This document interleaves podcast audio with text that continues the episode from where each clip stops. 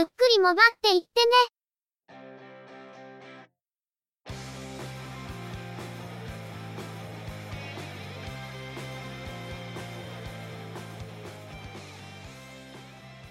モバイル、通信、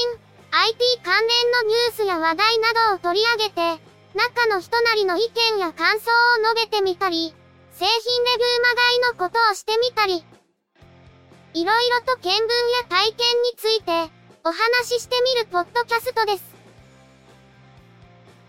ゆくもばのおしゃべりは、合成音声でお送りしています。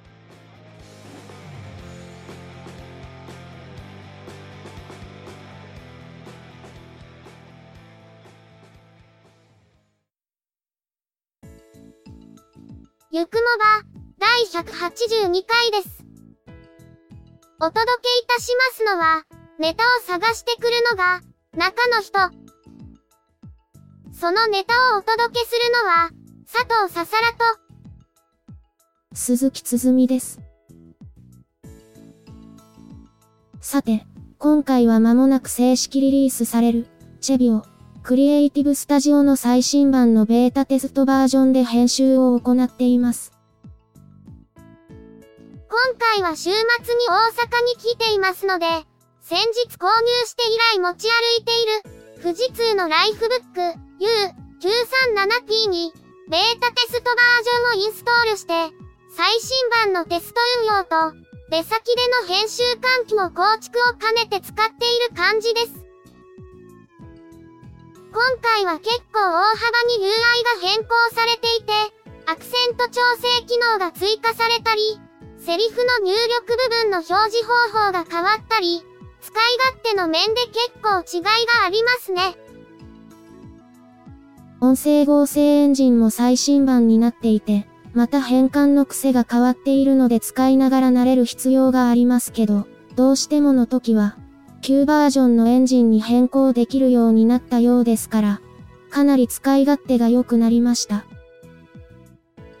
ゆくもばは、比較的初期のバージョンからチェビオを使い続けているんですけど、これまでも音声エンジンが変わったりした関係で変化はありましたが、今回は結構大きい変化かもしれないですね。まあ、それはそれとして。一応今回大阪に来ている理由について、お話ししておいた方が良いのではないかと。だいたい皆さん察しがついてるような気もするんだけど、10察し、月28日、大阪電気通信大学寝屋川駅前キャンパスで、Apple ユーザーグループミーティング、augm 大阪が開催されました。中の人は、今回が augm 大阪には初参加となります。augm にライフブックを持っていくのは、色々と自殺行為なのでは。iPhone 8 Plus と Apple Watch を持ってるからいいんだよ。念のため、誤解がないように言っておきますが、Apple 製品がないからといって、入り口で吊るされるようなことはありませんので。というか、今回、MacBook Pro は廃止エラにバージョンアップして、いろいろと確認してないことだらけだったし、荷物を軽くしたかったのでお留守番ということで、iPad mini 3もお留守番なんですね。もし出先で紛失したら、セキュリティ事故で会社で吊るされるからね。紛失した端末から、中の人の秘蔵フォルダーが暴露されて、社会的に吊るされる方が先だったりして、んなもんねえから。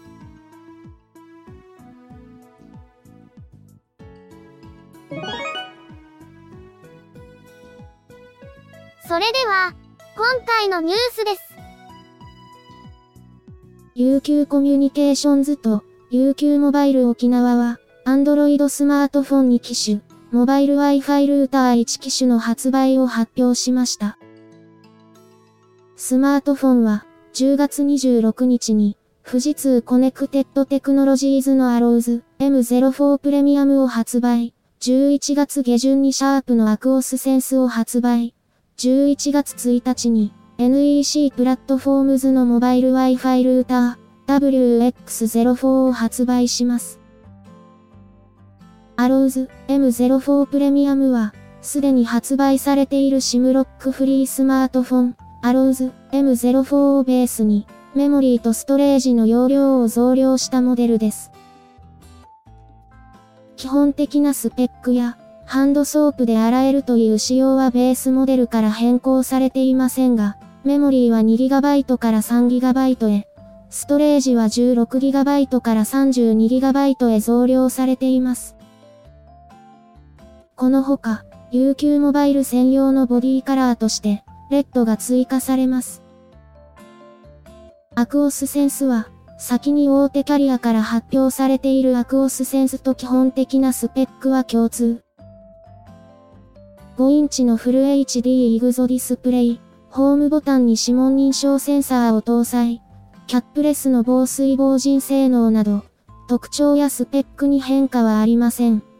こちらも、UQ モバイルの専用ボディカラーとして、エアリーブルーが設定されます。WX04 は、4x4 枚元、キャリアアグリゲーションを組み合わせて、下り最大 440Mbps での通信に対応します。WX シリーズとしては初めて LTE での通信に対応。UQ フラット2プラスギガ放題。カッコ3年化。UQ フラット2プラス、カッコ3年に加入すれば、LTE オプション、月額1005円が無料になるとのこと。別売りのクレードルにはダブルウィングアンテナを搭載。装着時により安定した通信ができるとのことです。また、モバイルルーターとして初めてビームフォーミングに対応し、Wi-Fi の通信速度が最大で約2割程度向上する、とのことです。アローズ M04 やアクオスセンスが出てくるのはある程度想定できる話ですが、アローズ M04 がマイナーバージョンアップの上で登場するというのは予想外でした。メモリー容量やストレージ容量の増加は、特にミドルレンジモデルでは地味に効く強化ではないかと思いますが、基本的なスペックが数世代据え置きになっている。富士通のミドルレンジスマートフォンにとっては、実は大きな変化なのかもしれません。それと、アクオスセンスが大手キャリア向けだけではなく、MVNO 向けにも出てきたというのは、予想できていた反面で、ちょっと意外な感じもしているんです。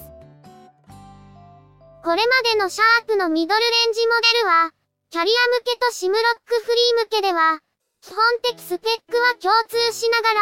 モデル名や細部を変更して出してきている感じでしたが、今回はモデル名も内容も全く同じものが出てきました。フラッグシップモデルで、アクオス R へブランド名を統一したのに続いて、ミドルレンジモデルも、キャリア向け、MVNO 向け、およびシムロックフリー向けのモデルを、単一のブランド、単一の端末に統一するということなのでしょうか。シャープのモデルは、スペックはほぼ同じなのに、モデル名が煩雑であったのは確かですけど、モデルの整理が、単純に整理、削減につながってしまうと、ちょっと面白くない気もするんですが、今後どうなるんでしょうね。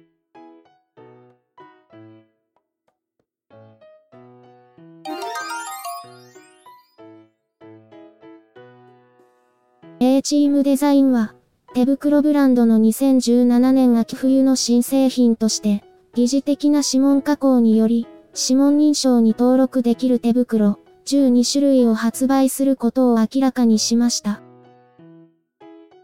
特許申請中の指紋認証素材を使用するのが特徴で、3万パターン以上もあるという疑似的な文様が、親指の本皮部分に施され、iPhone、iPad のタッチ ID をはじめ、静電容量方式の指紋認証センサーに対し、この文様を指紋として登録できるとのこと。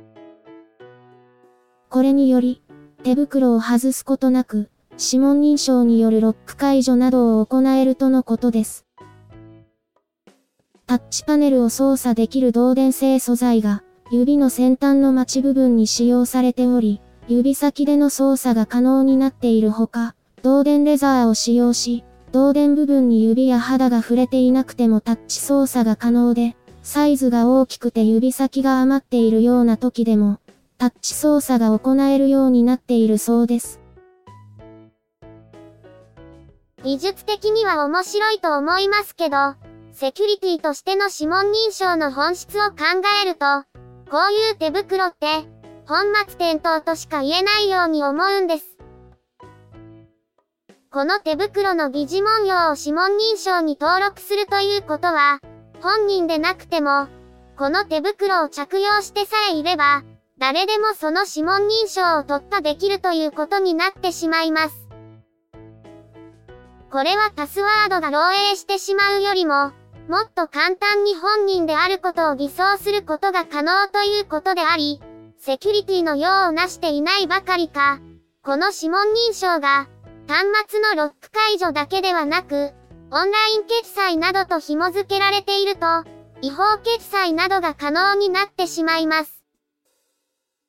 アクセスの利便性を取るか、それともセキュリティを取るか、この手袋を使用するのであれば、指紋認証に個人情報が紐付けられていない端末、端末に機密情報を保存していない端末に限定したいものです。また、これは飛躍した発想であるわけですけど、今回疑似文様に使用される素材と、指紋のデータがあれば、本当の指紋認証を偽造することが可能になってしまうという、スパイ映画さながらの話が現実になってしまったりはしないのでしょうか。そんなことになると、ちょっと怖いですね。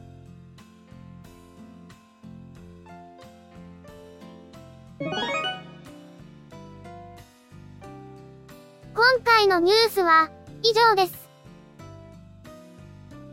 この後半部分は中の人が augm 大阪の懇親会から戻ってから編集をしているわけですけど。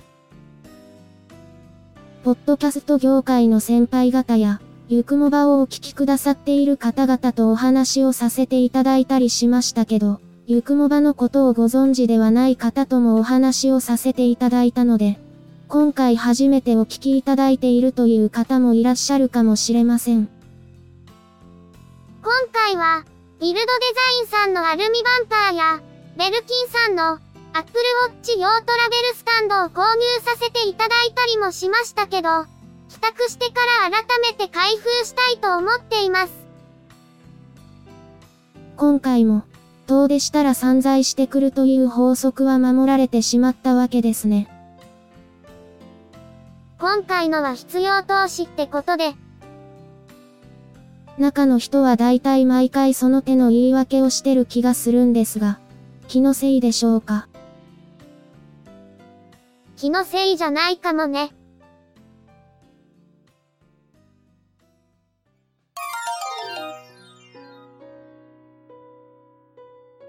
ゆくもばでは、お聞きいただいている皆様からのコメントを随時募集しています。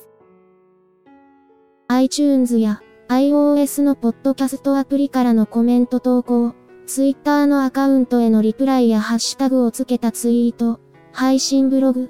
告知ブログへのコメントなど、いくつかコメントをいただける手段を用意しています。